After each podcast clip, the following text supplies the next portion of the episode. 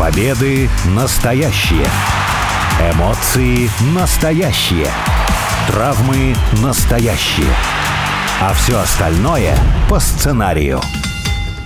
Это все по сценарию первая радиопрограмма на русском языке, посвященная профессиональному рестлингу. Алексей Красильников меня зовут, у микрофона также обозреватель сайта VSPlanet.net Сергей Вдовин. Сергей, привет! Привет! Ну и хочешь, не хочешь, а надо поговорить про чемпионство, про новых чемпионов, про обладателей титулов, потому что уж столько разного про них говорят, причем не про конкретных чемпионов, а про то, какими они могут быть, должны быть, являются. Потому что Роман Рейнс выходит на ринг редко. Но каждый раз это событие, это драма, и ты ждешь этого матча прям как какую-нибудь серию, не знаю, последнюю серию э, сериала в сезоне. С другой стороны, есть вот японская традиция, например, есть и американская, и мексиканская, когда чемпионы, наоборот, колесят, постоянно выступают, привлекают зрителя, то есть как-то часто появляются. И это вот такая традиция тоже, потому что, в конце концов, чемпион тот, кто приносит деньги, тот, кто лицо какой чемпион может быть, должен быть сегодня? Потому что в All Elite тоже не так часто выступают, хотя вот на Динамите мы видели матч. Собственно, что такое чемпион, мы к этому приходим. Как к 2023 году эволюционировало это понятие? Что такое чемпион? Кто это сегодня? Просто человек с бляхой или как? Ну, во-первых, наверное, это все-таки лицо компании. Человек, который представляет вашу компанию, лучший спортсмен на текущий момент. То, что их сейчас два, и бывает еще в командных боях еще какие-то чемпионы, и женские еще чемпионы, это уже другой вопрос. Но так или иначе, вот он, лицо компании. Туда, куда вы отправите этого человека, там ну, сразу же добавляется легитимности мероприятию. Там чемпион, там это лицо. То, что пример All Elite Wrestling, мне кажется, они там сами сейчас не понимают, что там вообще сюжет идет про то, что МЖФ пытается быть чемпионом таким, каким не нравится никому, это уже другой вопрос. И там сложно выявить, что, как и куда, и кому, и зачем делается. Где-нибудь в Японии сейчас тоже, мне кажется, они больше экспериментируют. Сейчас чемпион у них Санада, человек, который, ну, и в Америке повыступал, с одной стороны, Было но дело. и супер-пупер звездой его пока назвать сложно. И экспериментируют, дай бог посмотрим, что будет. А вот в WWE решили на двух стульях усидеть. У нас есть Роман Рейнс, который чемпион, который нигде не появляется, а когда появляется, это действительно что-то важное. И вот вот сейчас у нас Сет Роллинс, который вызов бросает всем. Открытый вызов объявляет. Угу. Кто выйдет из раздевалки, против того и буду защищаться. То есть всем все понравится, а кому не понравится, ну, уже их проблема. Да, но с другой стороны, нужно, правда, действительно подходить к тому, что чемпион это не просто человек с бляхой, там человек с поясом. Сейчас от конец сезона во многих видах спорта определяются чемпионы. В рестлинге это все немножечко иначе. Этот человек должен быть больше, чем просто лучше остальных. Это может быть человек, который далеко не факт, что лучше, вот прям непосредственно на ринге с точки зрения исполнительского мастерства. Этот человек может быть вот этим хильским подлым чемпионом, то есть он каким-то нечестным способом это чемпионство выиграл, но он должен действительно какую-то эмоцию продавливать, вызывать э, или э, рожать, может быть, то есть самому сеять в зрителей какую-то идею, мысль или ненависть, может быть, к себе. С этой точки зрения на ринге, то что он должен из себя представлять? Потому что опыт э, на ринге – это вещь, которая приходит со временем но при этом талант может проклюнуться сразу. Ну, кому-то вот могут дать сразу мяч и сказать «беги». Вот в Японии такой случай был, мне кажется, очень показательный, когда Казучика Акада, только вернувшись из э, традиционной японской вот этой экскурсии, это называется, когда молодой рестлер в течение некоторого времени выступает за океаном, набирается опыта. И здесь он вернулся в Японию, ему сразу дали мяч, сразу сказали, все, ты чемпион, давай. И Акада потащил. Прям действительно, это стал одним из лучших рестлеров своей эпохи. С другой стороны, вот посиди, понаберись опыта, может быть, наоборот, действительно как-то раздай некоторые долги, раздай авансы, и только потом чемпионом ты можешь становиться. Ну вот тут опять два момента всплывают, что у нас рестлинг. Это развлечение или спорт. Если бы это был в первую очередь спорт, то я не знаю, мне кажется, для рестлинга бы больше пошло такое, как, допустим, ну, там, в фигурном катании, например, или еще в каких-то видах спорта. Клубных в первую очередь, mm-hmm. конечно, да, где какое-то чемпионство или кубок разыгрывается раз в году, и кто выиграл, вот он ходит весь год чемпион, ага. смотрите, какой я крутой. А в боксе, слушай, там же тоже очень редко защищается, все же пошло с единоборств. Самый такой яркий пример это в боксе, да, чемпион но там чемпион может быть по 10-20 разным да, организациям, да, да. у каждого свой чемпион мира получается. В рестлинге организаций тоже много, но следим мы ну, там за тремя, за четырьмя. И в таком случае какая-то непонятка получается. В таком случае давайте тогда у нас чемпионство такой сюжетный какой-то момент, кто у нас тут чемпионы, кто хочет стать чемпионом или еще что-то. И в таком случае спортивный момент нивелируется, когда чемпионом становится вот тот самый Хилка, который подло как-то, но технически по правилам якобы выиграл, да. Тут тоже каждый решает для себя, как кому что больше нравится. Мне бы, например, лично было бы интересно вот такой вот именно спортивный какой-то состязательный, что есть турнир, например. Ага. Там в течение года несколько турниров, как в теннисе, кстати, вот хороший пример. Нет же чемпиона мира по теннису, там по Олимпиаде, может быть, там рейтинг какой-то свой да, есть. Да, да. Они в конце года разыгрывают финальный турнир, а на Олимпийские игры далеко не всегда топовые звезды раньше приезжали. Сейчас немножечко по-другому, конечно. То есть разные. Допустим, вот у нас летом есть интерконтинентальный чемпион разыгрывается, а зимой чемпион США, а весной, например, под Расселмани чемпион WWE. Мне кажется, это было бы прикольно и пикантности добавит и какой-то состязательности. Но если мы делаем упор в первую очередь на сюжет, то, естественно, да, чемпионом быть может кто угодно, пусть даже и ребенок, например, а такие примеры были в WWE угу. непосредственно, когда там был чемпионом командным ребенок. А в Японии кто был чемпионом? Там Кукла. лестница, да. кукла, собака и тому подобное. Но все ради сюжета. Ну, а здесь тогда вот к главному-то подходим. Что чемпион должен на ринге уметь? Он должен быть вот действительно самым технически одаренным, самым технически оснащенным, вообще самым-самым.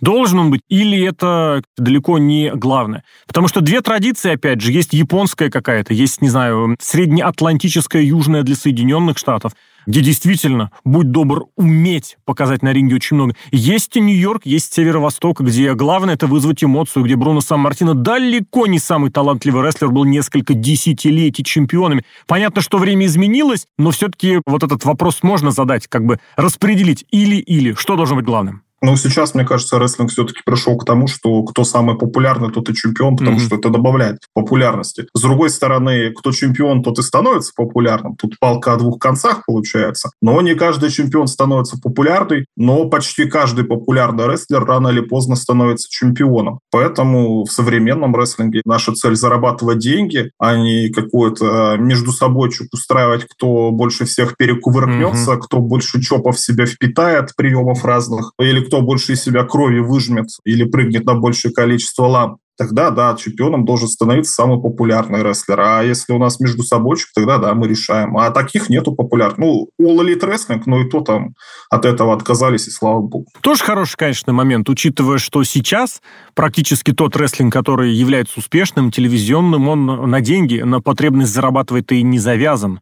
В All Elite Wrestling есть бесконечная какая-то кредитка, которая личная. В WWE новый финансовый директор может заработать что угодно, сколько угодно и на чем угодно угодно. И это, конечно, заставляет по-новому вообще задуматься о том, что такое чемпион, каким он должен быть, даже в сравнении с тем, как это было совсем недавно, когда, ну, рестлинг, в принципе, был другим.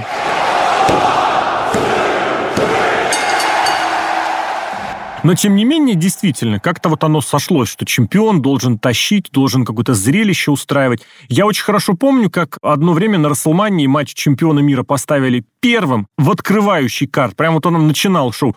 И у людей был сдвиг сознания. Как это так? Невозможно. Чемпион должен закрывать, ну или быть где-то в одном из главных событий, а здесь вот, пожалуйста, с одной стороны это было шокирующе, с другой стороны мозгом ты понимал, что для того, чтобы разогреть сразу зрителя, показать значимость момента, оно как бы логично, оно как бы уместно. И вот ты снова приходишь к тому, чтобы задумываться, а какие матчи должен проводить чемпион.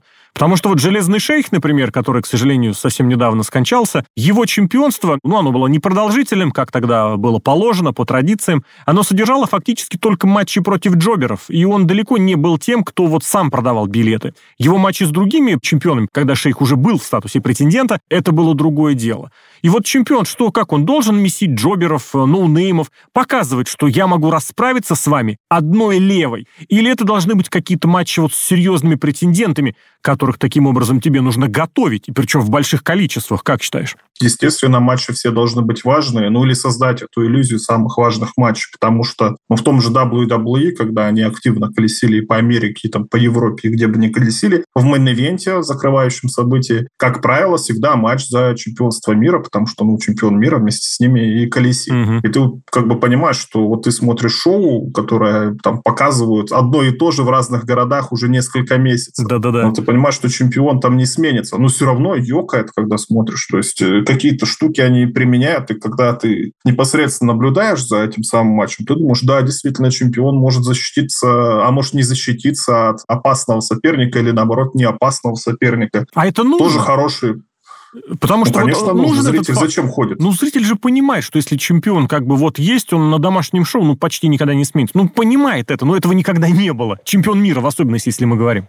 ну, понимает-то понимает, а во время шоу как-то эмоции перехлестывают. Ага. Рестлинг, задача его не то, что тебя как-то развить интеллектуально или чтобы ты до чего-то додумался. Нет, это какие-то вообще базовые, самые простые эмоции в тебе вызвать, чтобы ты порадовался, когда ну, да. твой любимый рестлер выигрывает, когда твой ненавистный, тоже ненависть такую. Эмоция какая-то совсем низкая, скажем так. И ну, все равно ее можно в качестве зрителя на рестлинг-матче применить. Ну и, соответственно, чемпион этим всем манипулировать всяко разно. И вот пример-то хороший, который недавно был вот у нас у WWE. Шоу недавно были в Пуэрто-Рико. Шоу у нас было... В Саудовской Аравии, да. В Саудовской Аравии. Не у нас, а у них, да. В Канаде, И да. там да. претенденты на чемпионство местные люди. Зелена Вега, она кто такая вообще? Угу. Мустафа Али, где он в последний раз был, хоть даже на уровне интерконтинентального чемпионства. Все так, да. Но зрители порадовались, и чемпионы как бы защитились с трудом, ну, при Рипли, наверное, да нет, конечно, ну, это никто не с трудом, конечно. но все равно ёкало, мне кажется. А особенно у зрителей в зале, они получили те самые эмоции, за которыми пришли. Хорошо, тогда скажи мне такую вещь, потому что в целом-то здесь э, действительно, наверное, все понятно. Но чемпион должен проводить постоянные изматывающие матчи, показывает, что вот он может много. То есть, грубо говоря, мы назначили чемпионом самого талантливого, самого продающего, самого денежного. Он должен выкладываться всегда по максимуму. Или это все-таки должны быть отдельные случаи, потому что это важно. На самом деле, вот нам показывают, как на примере Романа Рейнса э, это можно проводить вообще защиту там раз, не знаю, в какое время в очень редкое время, но это действительно событие, ты ждешь, ты прям эмоционально вовлекаешься, в особенности потому, что это еще и сюжетом сопровождается. Или же достаточно... Вот помнишь, как было в 2015 году, мне кажется, очень хороший пример, когда Джон Сина решил вдруг отдать все долги инди-рестлингу, выиграл чемпионство США и начал открытый вызов бросать каждую неделю. Все, ребят, выходи, кто вообще, буду драться со всеми, буду показывать. И он приемы новые учил, и показывал какие-то креативные. И прям, по сути, к Сине на глазах поменялось отношение у фанатов, которые раньше его воспринимали как скучного мейн чемпиона, который всех побеждает, а сейчас он стал тоже тем, кто всех побеждает, но посмотрите, он зато Хуракан раны крутит. Ну, тут видишь, опять вот э, мы возвращаемся в ту же штуку, кто у нас чемпион. Это тот, кто лучше всех. В таком случае не обязательно тот, кто лучше всех продает, угу. и тот, кто самый популярный, он не обязательно лучше всех проводит матчи ну, и тому это подобное. Правда, да. Если даже с тем же Джоном Синой сравнивать, то у нас получается так, что он был в какой-то степени заложником своего образа. Я уверен, что Джон Сина, если смотришь какие-то его там... Ну, в те времена мало, конечно, всяких э, шоу было на Ютубе и тому подобное. Твиттера и ТикТока ничего такого не было. Но сейчас очень ярко, что Джон Сина-то он веселый парень. Это не тот, который с кислой миной выходил, э, давил из себя лыбу, что вот он Cenation никогда не сдается, две эмоции, пять приемов. Нет, Джону Сину нравится рестлинг, Мне нравится кажется, разный рестлинг. Он прям такой Но же. когда выступаешь много, ну, ты себя-то побереги. Ага. Пусть у тебя будет пять приемов, но если ты популярный, зачем тебе шестой, седьмой, восьмой, если тебя любят таким, каким так ты есть, а ты проводишь 200 раз... матчей в Его же ненавидеть за это стали. Пять приемов ужаса, пять приемов doom а, это про Сину придумали, а потом вдруг внезапно обнаружили, что такое есть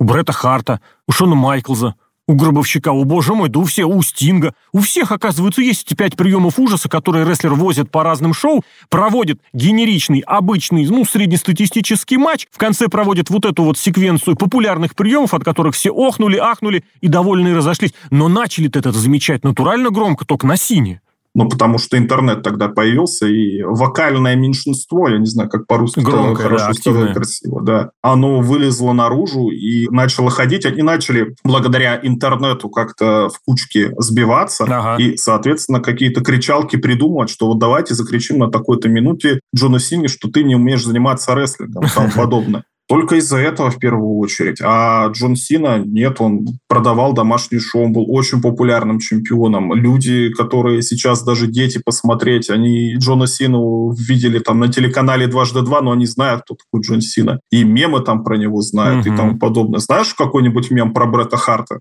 Знаю. Я такого не знаю. Ну, он, он был Например? в Симпсонах просто. Ну, нет, р- рестлинговый мем или общий? Общий, конечно. В общих он немножечко вот эту, через э, попадание в Симпсонов, мне кажется, про него можно. Ну, про то, что он э, всех старых неприятных людей э, ненавидит, покупает у них дома. Одно время это все-таки было. Но он через Симпсонов засветился, это исключение, я согласен. Ну и Джон Сина-то, он сейчас популярный актер, снимается Да, в популярных да, да. фильмах и сериалах. То есть тоже Джон Сина, конечно, известный человек. Но так или иначе, рестлером-то он стал популярным до того, как начал сниматься в кино и засветился там в ТикТоке.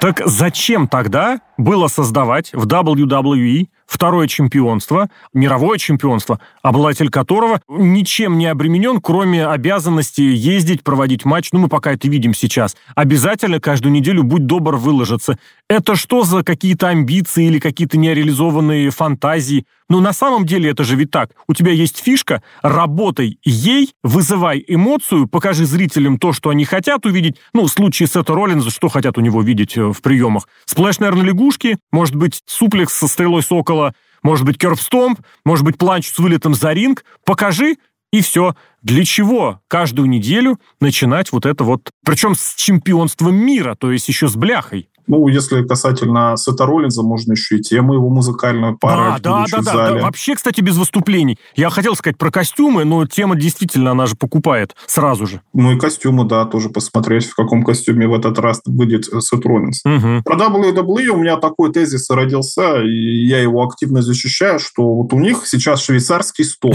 И если сравнить с какими-то там сервисами стриминговыми популярными, там Netflix, и сейчас их очень сильно много, там все для каждого все отдельно. Если ты любишь мелодраму, ты подписываешься на Netflix условный какой-то, смотришь свою только мелодраму, остальное тебя не интересует, потому что оно стоит там 6 долларов в месяц условно. Для тебя это не обременительно заплатить за одну свою любимую мелодраму. Мелодраму замените на фильм ужасов, На сериал угодно, на ужасов, спорт, да, на боевик. бокс. Да, да, да, да. Да. И в WWE касательно рестлинга то же самое. Если вам нравится женский рестлинг, такой вот модельный какой-то, есть у нас такие рестлерши, они выступают. Если вам нравится женский рестлинг сильных женщин, у нас есть такие рестлерши, они занимаются. Мужской рестлинг, хардкорный Мгм. какой-нибудь. Вот у нас, пожалуйста. И вот на последних pay per это очень явно прослеживается, и на шоу NXT тоже, вот что каждый матч в каком-то своем стиле. Есть попрыгунчики, есть кто жесткий рестлинг показывает, есть кто технический, есть командный, комедийный, например. И вот из-за того, что ты покупаешь pay-per-view, pay-per-view ты не платишь там 30, 40, 50 долларов, а у тебя просто подписка на этот пикок, если ты в Америке находишься, или на Network, если в какой-то другой стране. Для тебя не обременительно. Вот ты зашел в удобное для себя время, посмотрел матч своего любимого рестлера, например, Ильи Драгунова. Остальные матчи тебя никто не заставляет смотреть. А денежку ты уже заплатил. И, соответственно, этим может заниматься каждый там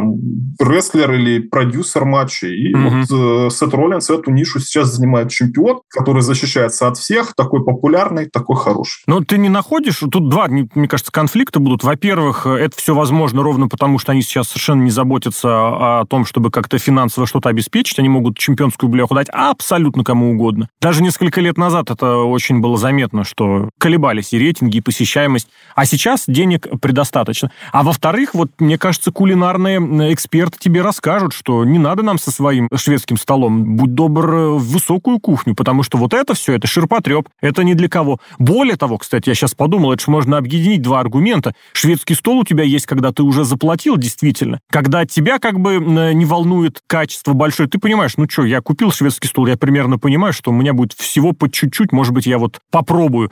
А вот чтобы все-таки какое-то изысканное блюдо получить, будь добр, заплатить по-нормальному, серьезно и хорошему повару. Так это же хорошо. Это значит, у нас в рестлинге могут появиться такие компании или повара, или рестлеры, или еще кто-нибудь. И, кстати, это может так назвать, кто любит подсчитывать количество приемов. Мгм. Есть у нас All Elite Wrestling. Ну да. Кто любит, извините, японских девочек, там вообще 10 таких промоушенов в Японии, пожалуйста, смотрите такое. Хардкорные всякие промоушены тоже Так не присутствуют. Вот тут опять же. Или есть очень определенная маленькая ниша. Вот ты хорошо сравнил шведский стол, кухня. где всегда вот даже возле вареного брокколи будут два человека, которые возьмут вареный брокколи. Ну, зачем охватывать категорию людей, которые, ну, прям совсем минимальные? Это как вот из серии всегда найдется кто-то, кто скажет, я хочу птичьего молока, птичьего молока у тебя не нашлось. Ты всем все равно никогда не угодишь. Нет, ну вот если опять же проводить пример с этой высокой кухней, у меня есть очень хороший пример. Давай. Я работал в одной организации, нас отправили людей, ну, мягко говоря, с разным уровнем дохода ага. и иерархального положения в этой самой компании в Сингапур, и там нас кормил какой-то супер-пупер шеф, какой-то там очень деликатная, там деликатес какая-то кухня никому не понравилось. Но ценители-то есть, если он такой супер-пупер шеф, естественно, люди, которые готовы платить за такую кухню, они есть. Но угу. большинству не нравится. А вот на этом пусть зарабатывают, ради бога. Не знаю, у меня в этом смысле как-то все-таки другое. Если вы хотите предложить много и разного, вам для этого чемпионский титул не нужен, чемпионский мировой. Более того, мне кажется, за предыдущие несколько лет как раз эволюция, это, эволюция в случае с игроком, с нынешним руководителем креативным двусмысленно звучит. Так вот, эволюция... А я и раз... говорю, давайте сделаем тур турнир, как вот ага. в теннисе. У нас не будет чемпионов, будут просто турниры. И мы под это будем подстраивать да, сюжет. Да, вот да, это да, было да. бы прикольно. Ну, как минимум, это что-то новое. Мы видим, как охотно экспериментируют и с форматом, и с принципами, и с гастролями, и с приглашением различных звезд. Но вот как-то порой очень многие вещи вот словно действительно откатываются куда-то на 20-15 лет назад. Почему? И аргумент единственный, ну так было. Потому что ровно то, что ты написал, предложить шведский стол, э, это всегда могло работать. Это прекрасно работало в эпоху аттитуда с одним мировым титулом, когда вот те команды, дивизион, вот те хардкорные, вот те полутяжные, вот тебе европейские, и действительно все выглядело по-разному. Это было несколько лет, в конце 90-х, начале 2000-х, но это было. И здесь сейчас, в этом смысле, э, размазывание-то значимости идет. Хочешь, не хочешь. Вот мы видели, как в All Elite Wrestling убили значимость чемпионского титула когда чемпионство уже не значит ничего. Почему так говорю? Потому что рейтинги шоу Rampage, которые дали чуть не тематическую вот эту специализацию, оно никому не интересно. Его посмотрело минимальное в истории количество зрителей. Притом оно было в нормальном, ну, худо-бедно. Да, по-моему, в нормальной, кстати, ТВ-слот оно было. Так и здесь, если ты постоянно проводишь чемпионские матчи, они потеряют смысл. Если мы говорим про хаус-шоу, про вот эти про гастроли, про то, как это было раньше, там совершенно другое, потому что зритель в городе А не смотрит шоу в городе Б, и он свой чемпионский матч может увидеть только у себя в городе. А в телевидении, в национальном, ты это видишь каждую неделю. И у тебя каждую неделю там э, идут защиты титула. Вот сейчас Брон Брейкер будет претендентом, я же правильно понимаю, против Сета Роллинза? Да. Как это? Что это? Причем это достаточно рано. Это не девальвация или титула вообще? Да, Брон это бывший чемпион NXT, но, ребята, он полтора года выступает, и неужели в основном ростере нет достаточного количества претендентов, что вы экспериментируете вот с этим? Или это все-таки, я согласен, исключение и помощь для NXT, чтобы там рейтингов подтащить? То, что происходит с NXT, это какие-то очень большие непонятки. Если Эксперименты. Ну, это не эксперименты. Одноразово, если у нас появился Дольф Зиглер, да, стал чемпионом из ниоткуда. Все-таки вау, интересно, действительно эксперимент. А сейчас мы всех, кто в основном ростере нам не нужен, мы не знаем, куда прикинуть. Ну, это да. Мы отправляем в NXT. И в итоге люди, которые бы в NXT хотя бы набирались опыта, сюжетов, матча, выступления перед зрителями, они вообще его нигде не получают. А у нас зато получается матч у Сета Роллинза против Бруна Брейкера, который отнимает время. То у нас Барон Корбин, а Мустафа, Мустафа Али злополучно вернулся Дана Брук и так далее. Ну вот зачем они нужны? Это уже не третий отдельный бренд, это уже четвертый надо бренд отдельный делать. Не NXT, а тоже три NXT буквы. для лох. NXT. Мы с тобой об этом еще NXT сколько лет лохов. назад говорили. И я тебе говорил, что рано или поздно это нужно будет. Потому что в конечном счете, да. если вы делаете из своего подготовительного шоу NXT что-то основное, вам нужно будет где-то готовить дальше. А сейчас, ну вот правда, эпоха экспериментов. А почему? Потому что денег предостаточно. Может, правда из-за этого. Не знаю, вот очень часто возвращаюсь к этому тезису о том, что благодаря тому, что финансовое благополучие настало, можно пережить очень много разного и нового сейчас, учитывая, что WWE продажу пережило, и премиум-шоу свои вывозит за границу охотно, хотя раньше это делали, когда были проблемы с деньгами, тогда за иностранные туры брались. И с ростером экспериментируют, и спортсменов набирают очень много, и вот чемпионов снова два, причем они вот такие разные. Это если говорить про WWE, в All Elite Wrestling, мне кажется, ой, недалек тот момент, когда и там второй чемпион мира появится, просто потому что нужно будет и для нового шоу Collision, которое, кстати, сегодня начинается. Поэтому очень много всего меняется. И чемпионство, мне кажется, Романа Рейнса, оно в этом смысле таким водоразделом стало, что показало, вот так оно может быть, и это может быть круто. А если вы хотите, для вас, э, для, как это, олдскулов, для старичков, скажем так, мы для вас сделаем и такой лояльный вариант. В общем, будем следить, будем смотреть за новыми чемпионами, за новыми чемпионскими защитами. Обязательно обо всем расскажем. Алексей Красильников и Сергей Вдовин. Сергей, благодарю. Пока.